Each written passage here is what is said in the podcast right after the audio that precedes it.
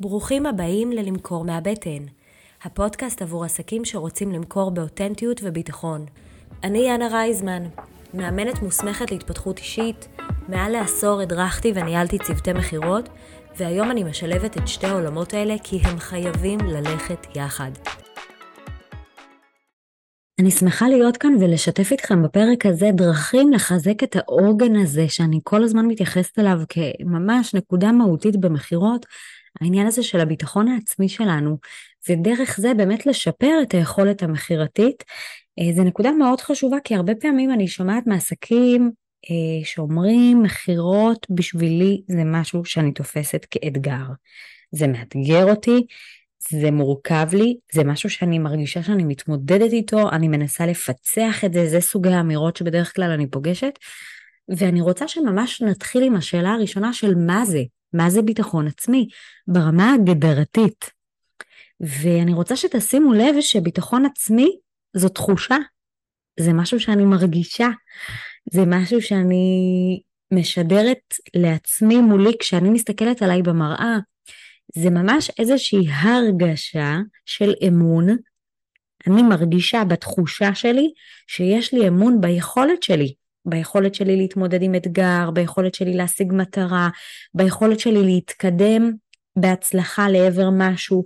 וכשאנחנו נמצאים בזון הזה של ביטחון עצמי, אנחנו מרגישים באופן טבעי יותר מוכנים לקחת סיכונים, להתנסות יותר בדברים חדשים, להתמודד עם קשיים שונים שכמובן יבואו אלינו אם אנחנו מנהלים עסק, ובטח קשיים שאנחנו יכולים לפגוש במהלך תהליך המכירה, שיחת המכירה, אחרי שיחת המכירה, לפניה. זאת אומרת, הנושא הזה של הביטחון העצמי עוזר לי ממש להתמודד עם כל הסדרת מצבים הזאת, שבשביל בעל עסק היא דבר מאוד אה, חזרתי, כן? כל הזמן אלה דברים שיהיו שם.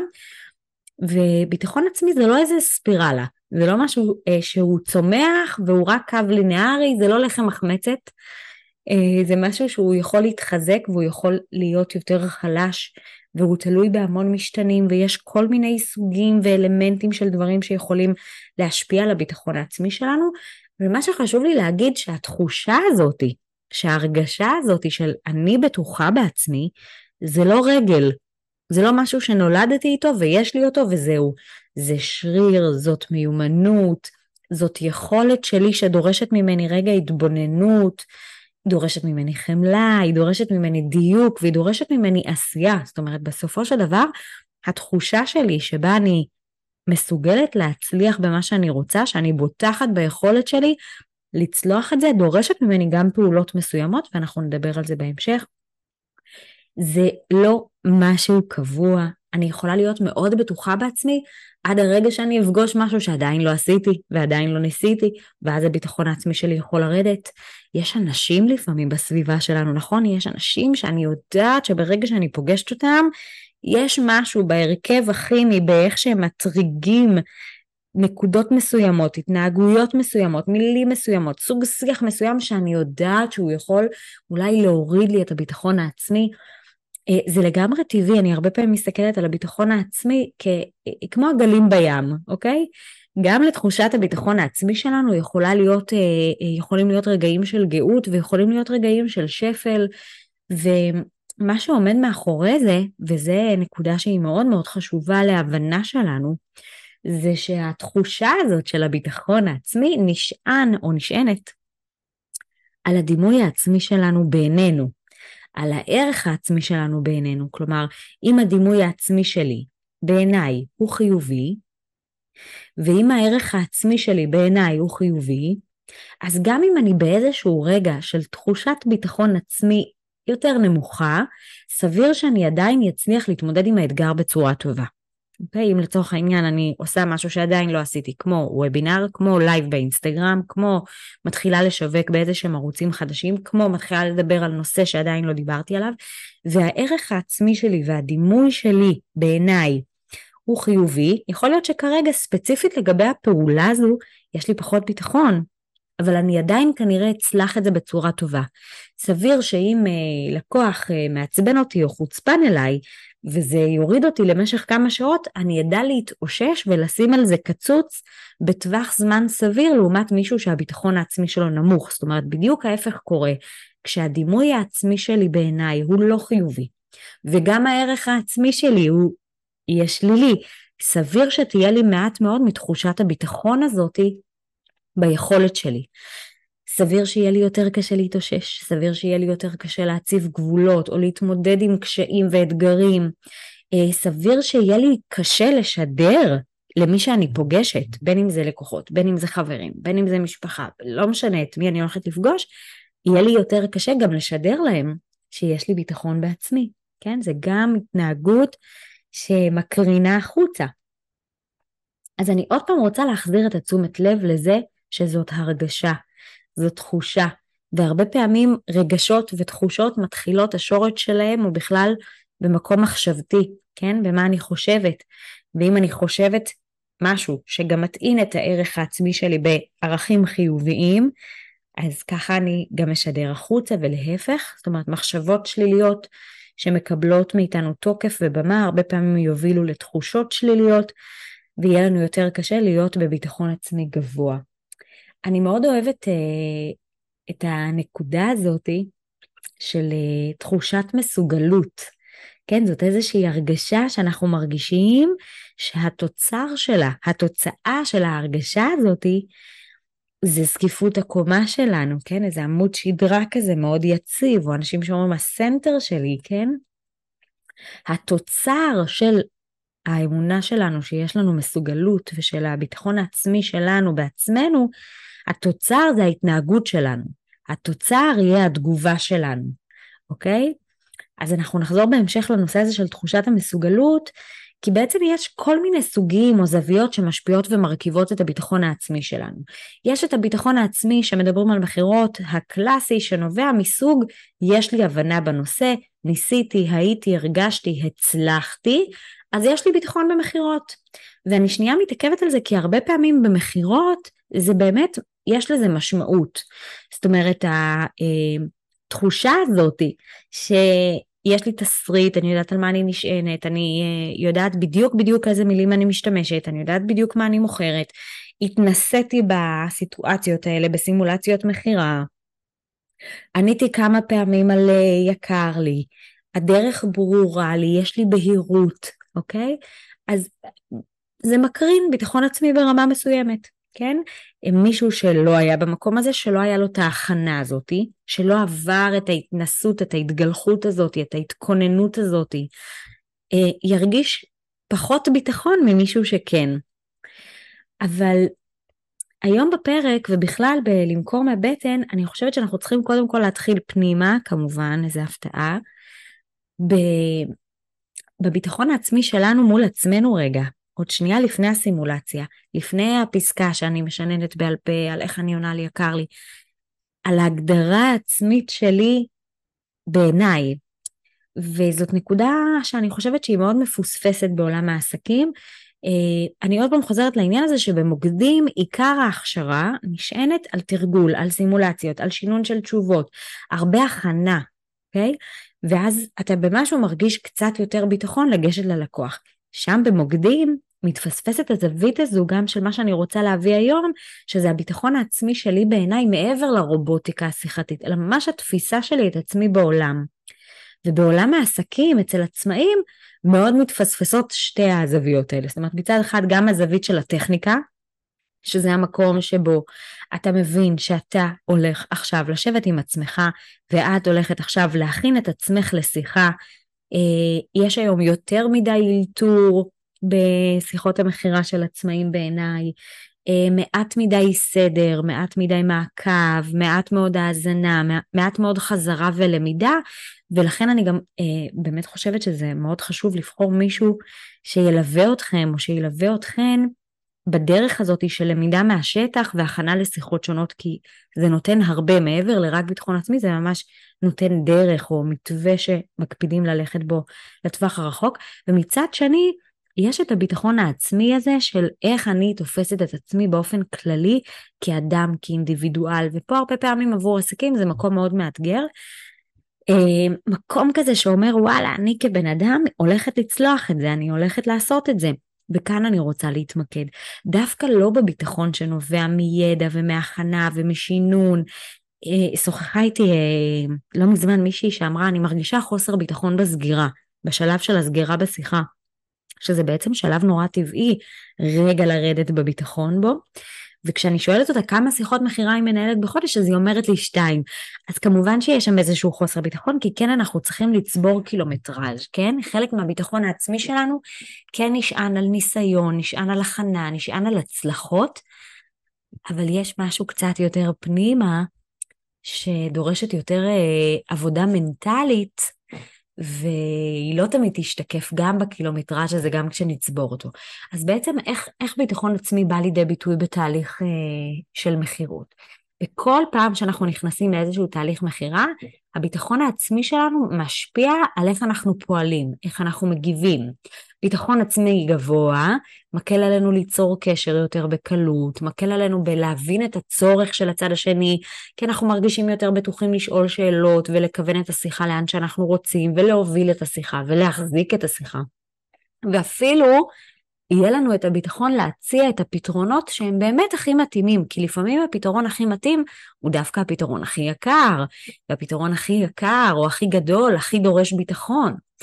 אז כשאנחנו מרגישים בטוחים בעצמנו, אנחנו באמת יכולים להעביר את המסרים שלנו בביטחון, זה משפיע בעיקר על התמונה שהלקוח מרכיב עלינו. זאת אומרת, בסופו של דבר, המבחן הוא האם בסוף השיחה, עכשיו אני שואלת את הלקוח המתעניין שדיבר איתי, האם אתה מרגיש שדיברת עם מישהו שיש לו ביטחון בדרך שלו, בעצמו, בעשייה שלו, ביכולת לעזור? האם הלקוח הזה יגיד לי כן או לא, או שהוא לא לגמרי? כי מה בעצם קורה כשהביטחון העצמי שלנו לא שם? מה קורה כשאנחנו באיזה רגע של שפל? אה, קודם כל חשוב לי להגיד כאן שהמקום שבו אנחנו נמצאים במעגל החיים הכללי משפיע מאוד על ההצלחה שלנו במכירות. אה, אם אני עכשיו עסוקה בלפתור איזה פלונטר משפחתי, או אם אני עכשיו עסוקה בלפתור איזה פלונטר כלכלי, או אם אני עכשיו עסוקה באיך עוד פעם הדודה, אני מכינה לקראת החגים, איך עוד פעם הדודה שאלה אותי מתי כבר אני אתחתן, או מתי כבר אני אלך ללמוד, או היה לי טאקל עם המנהל שלי, או המוכר במכולת העיר לי איזה, והדברים האלה מושכים מהתשומת לב ומהפוקוס שלנו, גם אלו הם דברים שיכולים באותו יום נקודתי קצת להשפיע על הביטחון העצמי שלי, שאני אהיה פחות מרוכזת ואני פחות אהיה על זה. אני לא בטוחה לגמרי אולי אה, במה התמונה של הלקוח, אני לא בטוחה בנוכחות שלי בשיחה. כאילו המקום הזה של להיות בנוכחות הוא מאוד משפיע על מה שקורה בסוף השיחה, אם יש עסקה או אין עסקה. אה, הרי אני תמיד אומרת שמכירות אה, נדבקות לגישה של איש המכירות. אז אם אנחנו לא פה, בראש שלנו, לא פה מבחינת השיחת מכירה, אז גם מכירה לא תהיה פה. אז כשהביטחון העצמי שלנו נמצא ברמה נמוכה, אוקיי? נחשוב שאנחנו לא מסוגלים לשכנע את הלקוח, נהיה יותר קצרים, כן? איך זה יבוא לידי ביטוי? הרי זה בא לידי ביטוי בהתנהגות מסוימת. זה לא אמירה שאנחנו נגיד ללקוח, אין לי ביטחון, אלא זה, זה ישדר במשהו. אז זה ישדר בזה שיהיה לנו פחות סבלנות, שאנחנו נהיה יותר קצרים, שדברים יותר ישפיעו עלינו, שפחות נוביל, פחות נחזיק את השיחה, לא נקשיב באוזן טובה, כן, זה באמת הרבה פעמים קורה. שמי שהביטחון העצמי שלו יותר נמוך, יותר קשה לו לשמוע את הלקוח אה, בפילטר החיובי הזה, דיברתי על זה לפני כמה פרקים, שאני אומרת שאנחנו צריכים לשים איזשהו פילטר חיובי כשאנחנו מדברים עם הלקוח, ממש כמו פילטר של אינסטגרם, להעביר את כל מה שאנחנו מקבלים מהלקוח באיזשהו אה, מסננת חיובית כזאת, שבה אנחנו מחפשים את המתאים, את המקרב, את הדומה, את המעניין. וכשאנחנו נמצאים במקום שהביטחון העצמי שלנו יותר נמוך, יהיה לנו יותר קשה לפגוש את זה. אה, כי אנחנו עדיין בתוך הכסח הזה, כן? בתוך הכסח שאנחנו מתמודדים איתו, הכסח מאתמול בסלון, הכסח עם הדודה, הכסח עם whatever, הכסח עם הבנק. אנחנו עדיין באיזשהו שיח שלילי שיעסיק אותנו, ולכן בכלליות, באופן כללי, במה שאנחנו משדרים, אנחנו נהיה נוטים יותר לכל הנושא השלילי הזה, למה שלא יצליח, למה שלא ילך, למה שלא יענו לי, למה שלא מתאים, לאיפה שאנחנו יכולים לא ליזום. וזה באמת גורם איזושהי אי נוחות בתהליך המכירה, ובסופו של דבר יש לזה השפעה מאוד גדולה על התוצאה, לא יהיו מכירות. לא יהיו מכירות, זה משפיע על הביטחון העצמי שלנו, ואנחנו לא תמיד יודעים גם איך לנתק את זה ליום שאחרי. אז אני אומרת שרגע, כולנו אנשים, כולנו רוצים להיות מודעים לצרכים שלנו, ואני אחזור על המשפט הזה כי זה בעיניי אינדיקציה מאוד גדולה למישהו שנמצא בביטחון עצמי גבוה. המקום שבו אני מאפשרת לעצמי להיות מודעת, להיות בהתבוננות, לתת מקום אמיתי לצרכים שלי. זה מוטיב חוזר, כמו שאתם מבינים, בתהליך האימוני שאני מעבירה ובלמכור מהבטן. יש ימים שהם לא טובים לכולם, וזה ממש בסדר. אני לא חושבת שאנחנו צריכים כל יום להיות הפי, הפי, ג'וי, ג'וי ויאללה בלאגן. יש ימים שפחות מתאימים לשיח עם לקוחות. יש שעות שפחות מתאימות לשיח עם לקוחות. כשאני, ופה אני לא נותנת דוגמה, אני אומרת ממש מהקישקע שלי, מהבטן שלי, בשיא הכנות, כשאני במחזור, אני פחות נחמדה. אני לא יודעת אם אני מגלה פה למישהו את העולם החדש, אבל אני יודעת שאלה ימים שאני פחות רוצה לנהל שיחות עם לקוחות. אחרי השעה 4, אני לא יודעת לדבר עם אנשים מעל גיל 4, אוקיי? שוב, אחרי השעה 4 בצהריים, אני לא מעוניינת לנהל שיח עסקי. אני יודעת שאני פחות חדה, אני פחות אה, אוהבת לנהל את הסוג השיחות האלה, אני פחות מרוכזת, אני פחות מצליחה להיות בנוכחות, אני ממש שמה דגש על הנושא הזה של נוכחות בשיחה, אני רוצה להיות במקום שאני יודעת שאני עכשיו לגמרי נכנסת לתוך העולם של הלקוח שלי ושל העסק שלי, ואחרי השעה ארבע בצהריים, חברים, נו מה אני אעשה, זה הגיל, לא יכולה להיות במקום הזה. אז מתוך ההתבוננות שלי על מה שנכון לי, ומתוך זה שאני נותנת לזה משקל אמיתי, אני גם מחזקת את הערך העצמי שלי, זאת אומרת, אני דואגת לי, אני מתייחסת אליי, לצרכים ולרצונות שלי, אני לא שמה אותם בבוידם ואומרת, אבל הלקוח רוצה לדבר איתי עכשיו. אה, אני לא אומרת לי, וואלה יופי שאת לא אוהבת לדבר עם לקוחות, מה נראה לך, וזה בכלל לא משנה מה את רוצה, הלקוח פנה ואולי יפנה למישהו אחר ובלה, לא. אני מעצבת את עמוד השדרה העסקי שלי, אני מציבה גבולות, ואני עומדת מאחוריהם, מציבה אותם לעצמי, כן? לפני הכל. וככה אני גם מחזירה לעצמי, כן? תדמיינו איזה מעגל כזה, שבו אני מקבלת החלטה, לפי מה שאני יודעת שהוא טוב לי ונכון לי. אני עומדת מאחורי ההחלטה הזאת ומנהלת את העסק שלי בהתאם. אני מחזירה לעצמי כי אני יודעת שבבוקר בעצם, הנגזרת של זה, זה שאני יודעת שבבוקר אני הכי חדה, אני הכי נוכחת, שזה הזמן שאני הכי מעולה בו לסגירת עסקאות. זאת אומרת, הצד החיובי של זה, או המוטיבציה החיובית שזה נותן לי לשיחות בוקר היא עצומה. אני יודעת שזה הזמן שיא שלי, שפה אני בפיק, שפה אני במיטבי. אני אפילו, אה, אם אני חוזרת לתקופה שהייתי נציגה אפילו במוקדים, אני ממש יודעת שאחרי השעה שתיים אני רוצה שני דברים, והם שנץ ושוקולד. הדבר האחרון שאני רוצה אחרי השעות של הצהריים זה לדבר עם לקוחות.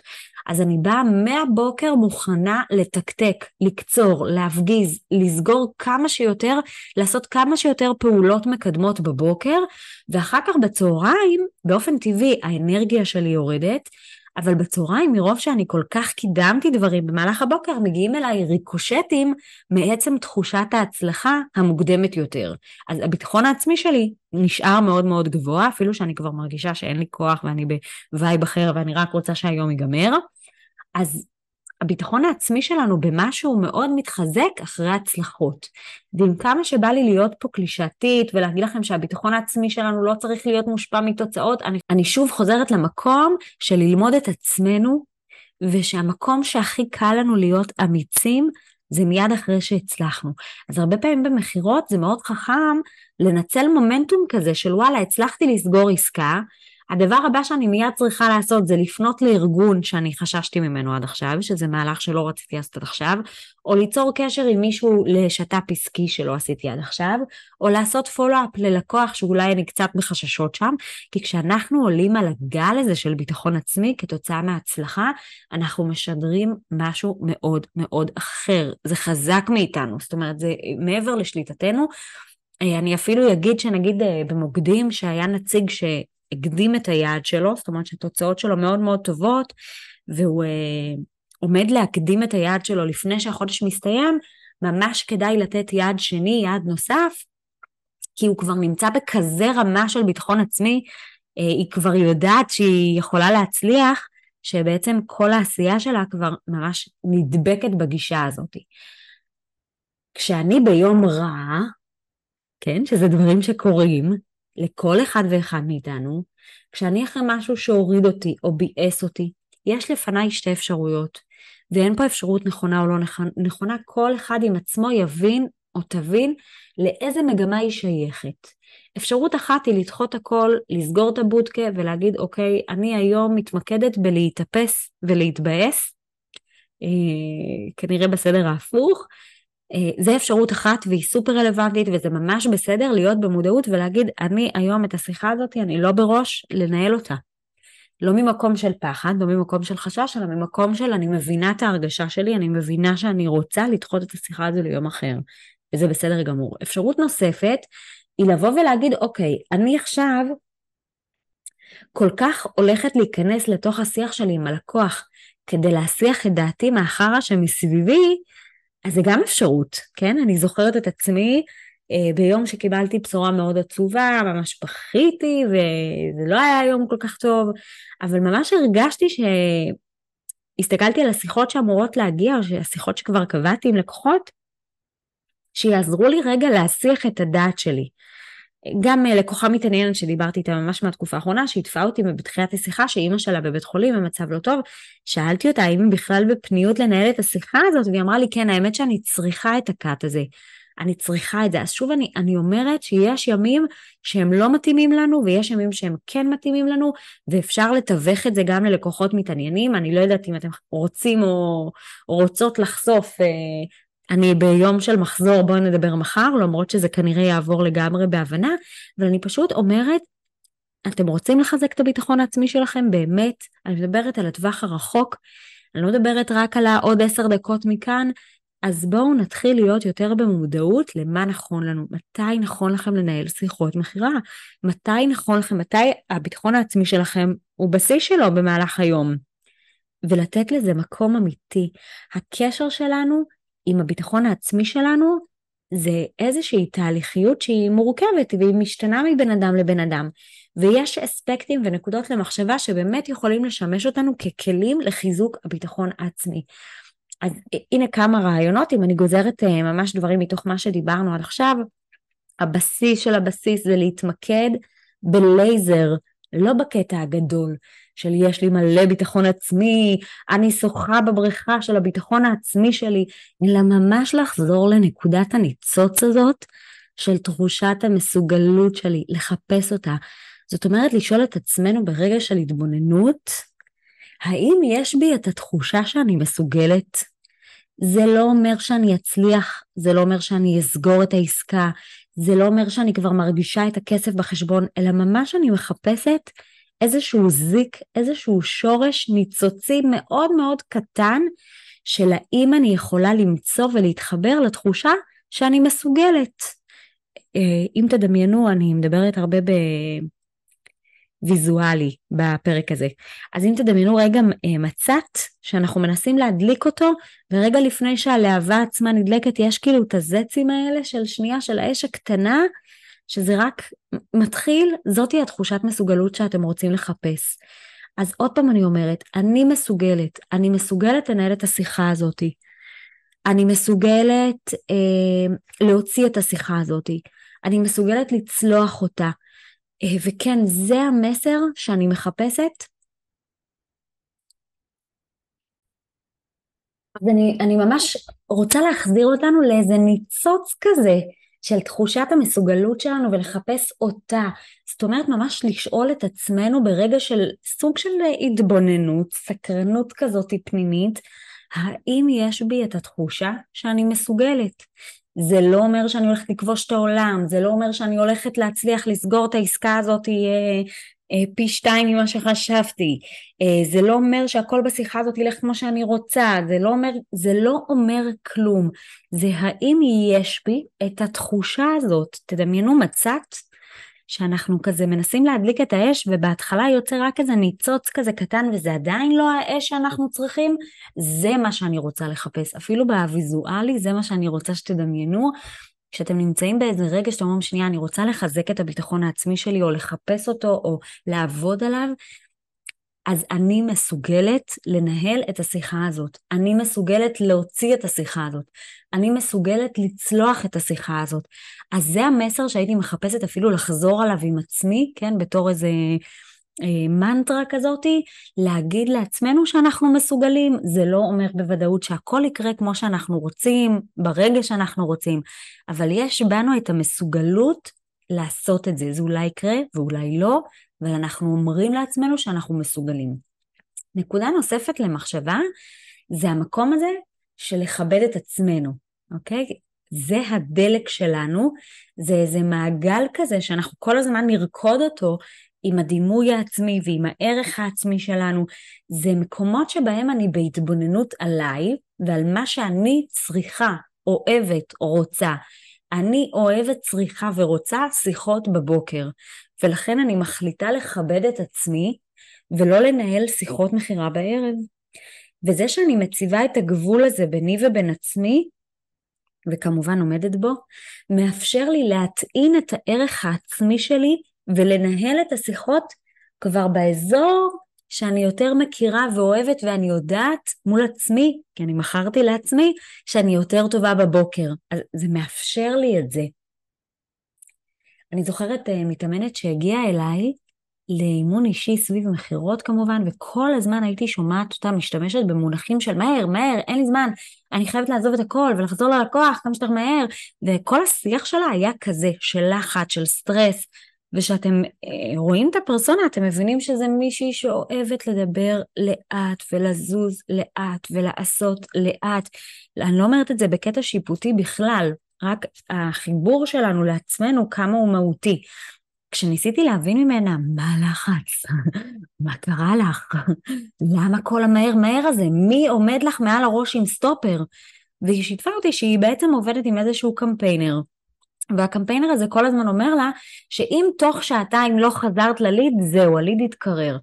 אז אוקיי, שנייה. אני מאוד אוהבת אה, להגיב בזמן ולפעול בצורה מהירה ולתת שירות אה, אה, מהר ולהתייחס מהר, אבל הלקוחות שלנו הם, הם קצת יותר ממנת פלאפל.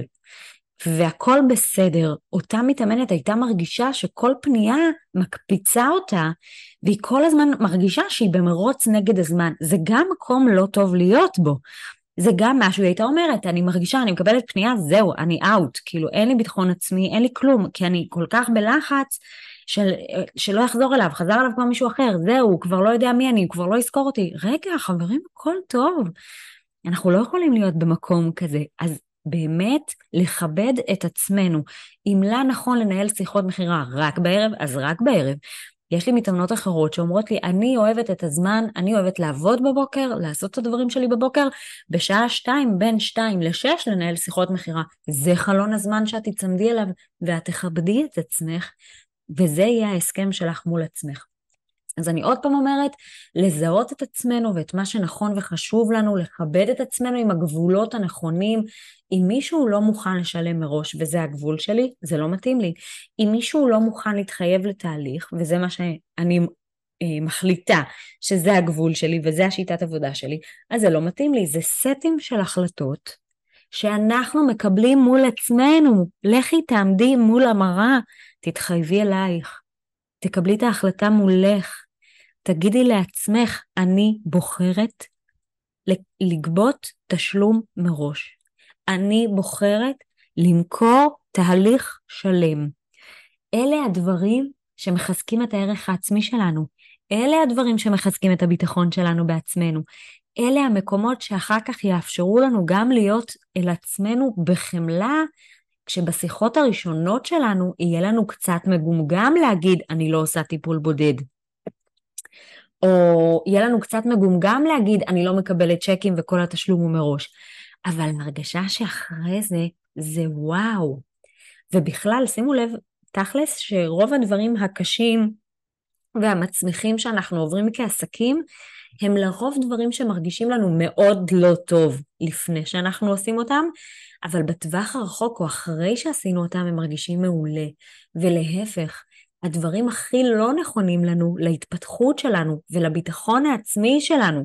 אני עוד פעם חוזרת לתחושה שאנחנו מסוגלים, תראו כמה לפעמים אנחנו רעילים לעצמנו, זה המקומות שבהם אנחנו מרגישים ממש טוב בטווח הקצר, אנחנו מרגישים ממש טוב לגבי העשייה שלהם לפני שאנחנו עושים אותם, אבל אחרי שהם קורים, או לטווח הארוך, אלה החלטות שמקטינות אותנו ופוגעות בערך ובדימוי העצמי שלנו, ואחר כך אנחנו, זה גורם לנו באמת גם להפר את החוזה שלנו מול עצמנו.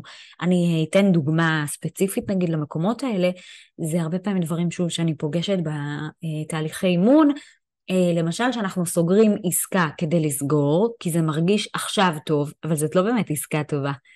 זאת לא באמת עסקה, כי לרוב לא באמת סגורה, כן? נניח לקבוע עם מישהו ביומן ולא לבקש תשלום, זו דוגמה נהדרת למצב שבו אני עובדת על מה שטוב לי עכשיו, כי הכנסתי אותו ליומן וזה כאילו קרה, למרות שבפנים אני יודעת שסיכוי מאוד סביר שאותו לקוח יבטל, או שהפגישה הזאת לא תצא לפועל, או שאני לא באמת בטוחה בזה שהיא בכלל תקרה.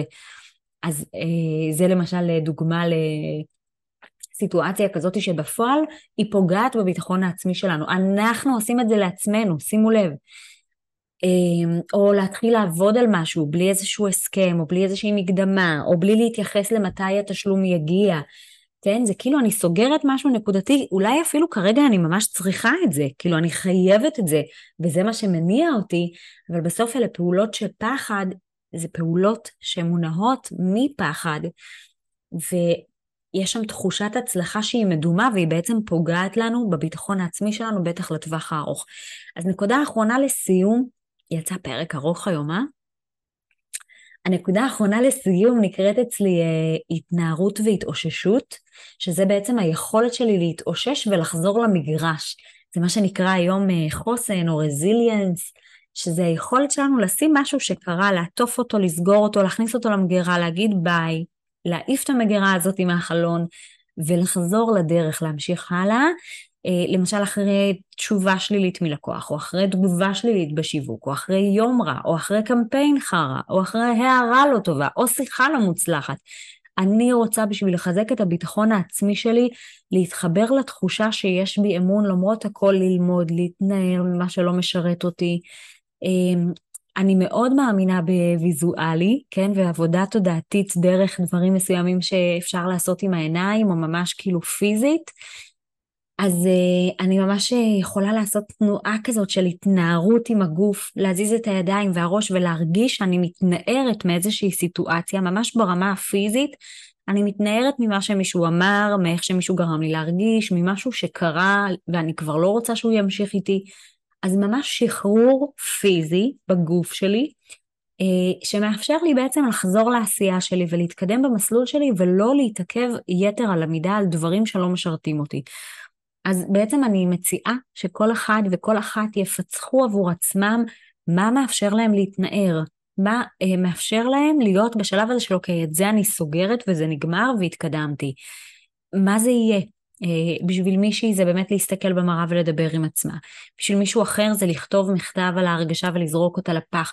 מהו התהליך הזה שאתם מאמצים לעצמכם של חמש דקות, שאתם רוצים ללמד את עצמכם, שיעזור לכם לארוז חוויות לא טובות, ושאנחנו יכולים אגב לפגוש אותם בזירה העסקית כל הזמן, כן? אבל כאלה שיאפשרו לכם לחזור לשדר ותדר של ביטחון, בשיחות מכירה או ביום שלכם בכלל. בעצם כשאני יודעת לשים דברים בצד, קל לי להתאושש, קל לי לחזור לדרך שלי. אני אה, זוכרת שככה התארחתי אצל אה, שירלי הרשקו אה, בפרק על תסמונת המתחזה, והיא שאלה אותי לקראת הסוף, רגע, אז גם אנשים עם ביטחון עצמי גבוה יכולים להסתובב עם התחושה שהם מתחזים? זה כאילו נורא יושב על ערך עצמי נמוך ודימוי עצמי נמוך. ואני לא לגמרי זוכרת בדיוק מה עניתי שם, אבל יצאתי עם תחושה אה, שהייתה לי תשובה כזאת ממש אימפולסיבית ודבילית, ויכלתי לענות אחרת, ואחר כך כזה קצת אכלתי את עצמי על למה לא אמרת ככה וככה, וזה, אוקיי. אז הככה וככה שהייתי עונה, זה שאנשים עם ביטחון עצמי גבוה יכולים לחשוב שהם מתחזים, אבל בפועל, בשטח, העשייה שלהם תהיה נטולת המחשבה הזאת. כלומר, הם יעיזו איפה שצריך להעז, והם ייזמו איפה שהם צריכים ליזום, והם יתקדמו איפה שהם רוצים להתקדם, והם יציבו לעצמם מטרות, והם יגיעו אליהם. זאת אומרת, הם לא בהכרח יאמינו למחשבה הזאת וייתנו לה איזושהי במה אמיתית. אז אני משתפת גם אתכם שאני פוגשת את תזמונת המתחזה לפעמים, והביטחון העצמי שלי כן גבוה, אבל אני מתעלמת. אני מתעלמת ממנה, ואני מתאוששת מהר מאוד מהאפיזודות האלה, כי בפועל, בסופו של דבר, היא לא מונעת ממני להשיג את מה שאני רוצה. אז הרבה פעמים אנחנו נמדדים בהתאוששות שלנו, כן? במה, איך כמה מהר אנחנו חוזרים למגרש למול כל מה שמנסה להוריד אותנו, שזה גם המדד לביטחון עצמי, איך להיות בעשייה, איך ביטחון עצמי גבוה יכול לאפשר לנו את העלייה הזאת חזרה לגלשן. אה, לסיום אני אגיד שהרבה פעמים אני פוגשת איזשהו גלגל, איזה ביצה ותרנגולת כזאתי, שאומרים, כשיהיה לי ביטחון עצמי אני אגבה מחיר יותר גבוה, כשיהיה לי ביטחון עצמי אני לא אדבר ככה, אה, כשיהיה לי יותר ביטחון עצמי, אה, אז אני אסגור יותר תהליכים, אני אפנה יותר בסדרות וכך הלאה. אז אני כל הזמן מציעה לכם דווקא לעשות את התהליך ההפוך. כשתתחילו לגבות את הסכום הגבוה, כך מהר יותר יתחזק לכם הביטחון העצמי. אז אם כרגע מישהו מכם או מישהי מכן מתמודדת ויש לה בראש איזשהו קשה כזה לגבי הביטחון העצמי שלה, הדרך הכי מהירה עבורך או עבורך כרגע כבר להתחזק מבחינת הביטחון העצמי היא ללכת על זה, לעשות את המהלך הזה של הקשה שאתם אה, מתנים אליו, שיש לכם אליו התניה, זה הדבר הנכון לכם לעשות.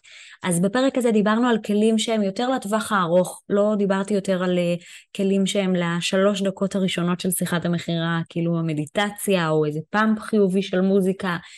אה, גם הדברים האלה קיימים, מאוד חשוב לי אבל לגעת במקום השורשי שיושב על ההגדרה, איך אנחנו מגדירים את עצמנו בעולם, ומשם לגזור את הביטחון העצמי שלנו. זה שדר מאוד מאוד משמעותי שאנחנו יכולים להביא לשיחות שלנו. זה מייצר דינמיקה מאוד מעניינת עם הלקוחות.